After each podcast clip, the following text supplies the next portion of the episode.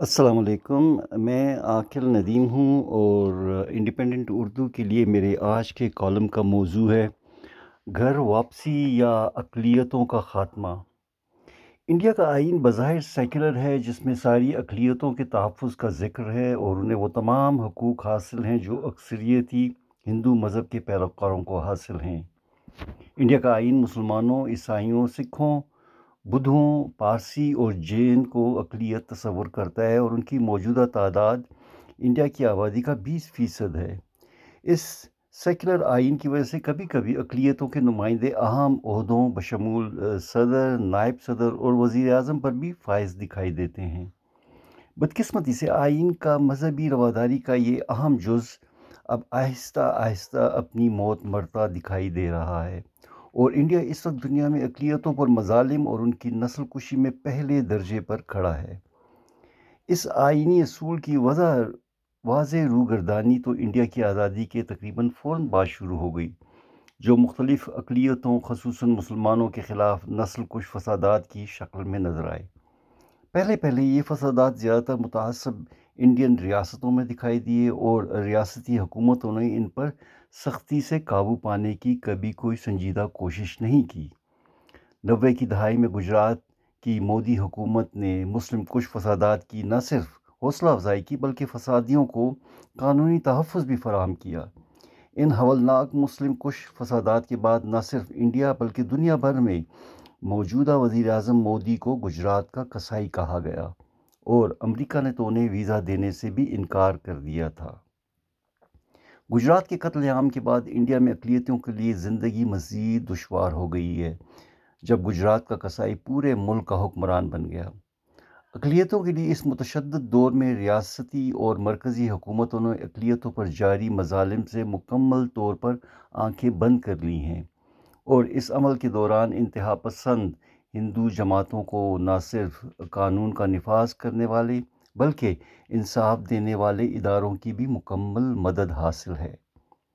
مودی کے مرکز میں برسر اقتدار آنے کے بعد انڈیا کو اقلیتوں سے مکمل طور پر صاف کرنے کے لیے بظاہر پرفریب نام مگر انتہائی خوفناک منصوبے پر عمل درآمد شروع کیا گیا ہے، جسے گھر واپسی کا نام دیا گیا ہے۔ اس منصوبے کے تحت تمام اقلیتوں کو جنہوں نے صدیوں پہلے یا حال ہی میں ہندو مذہب کو چھوڑ کر دوسرے مذاہب کو اختیار کیا ہے، انہیں ہندو مذہب کی طرف واپس لانا ہے۔ اس منصوبے کے مطابق انڈیا میں رہنے والے سب لوگوں کے آبا و اجداد ہندو تھے۔ اس لیے ان سب کو اپنے گھر یعنی ہندو مذہب کی طرف واپس لایا جائے یا انہیں واپس آنا چاہیے۔ اس منصوبے کے مطابق یہ مذہب کی تبدیلی نہیں، بلکہ صرف اپنے اصلی گھر واپسی ہے۔ اس مقصد کو حاصل کرنے کے لیے زبردستی، خوف، دونس، مالی لالچ اور ہر ممکن طریقہ کار کا استعمال کیا جا رہا ہے اور حکومتی ادارے اصلاح قانونیت پر خاموش ہیں۔ گھر واپسی مہم کی جڑیں انڈین متعصب ہندو جماعتوں کے بیسویں صدی کے شروع میں چلائے جانے والی شدی تحریک سے ملتی ہیں۔ اس تحریک کے تحت ہندوؤں کی دوسرے مذاہب، خصوصاً عیسائیت اور اسلام اختیار کرنے کے رجحان کو ہر حال میں روکنے کی کوشش کرنا تھا۔ مودی کی مرکزی حکومت میں آنے کے بعد ان سب متعصب جماعتوں اور رہنماؤں کو گھر واپسی مہم کو شد و مت سے چلانے میں اور حوصلہ افزائی ہوئی ہے۔ اس مہم میں کچھ ریاستی حکومتیں بھی مددگار ثابت ہو رہی ہیں اور ایسے قوانین بنائے جا رہے ہیں جس کے تحت دوسرے مذاہب سے ہندو مذہب اختیار کرنے پر پابندی تو نہ ہو، مگر ہندو مذہب سے کسی دوسرے مذہب کو اختیار کرنا یا جرم ہو یا اسے قانونی طور پر انتہائی مشکل بنا دیا جائے۔ اس بنیادی انسانی حق کی برسریام پامالی پر بین الاقوامی خاموشی حیران کن ہے۔ اس سے زیادہ تعجب مسلمان ممالک کی زباں بندی پر ہے، جو مسلمانوں کی جبری مذہبی تبدیلی پر انڈیا سے کسی قسم کا احتجاج نہیں کر رہے۔ کیونکہ بیشتر مسلمان ممالک میں خود انسانی حقوق کی زیادہ پرواہ نہیں کی جاتی، تو ان کی خاموشی کی سمجھ تو آتی ہے۔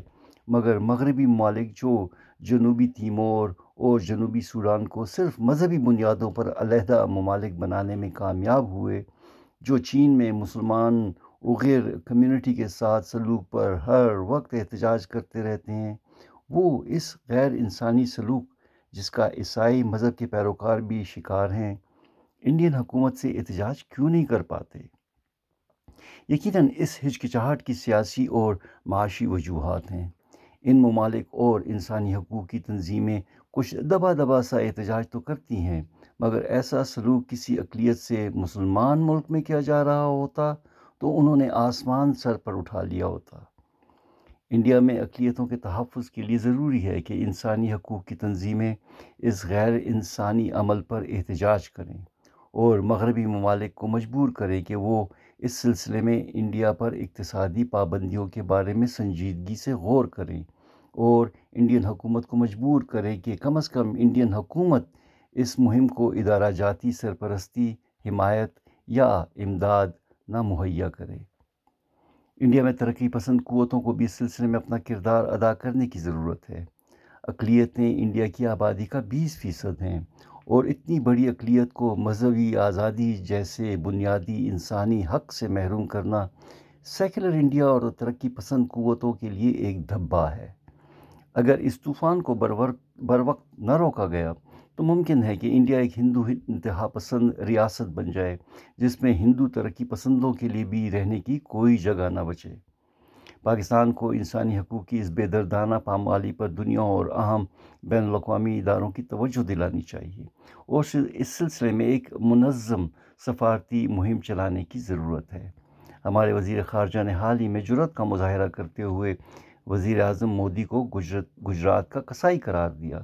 انہیں وزارت خارجہ میں بھی اسی قسم کی سرگرمی دکھانے کی ضرورت ہے، جس سے انڈیا کی موجودہ حکومت کا یہ مکرو چہرہ دنیا کے سامنے پیش کیا جا سکے۔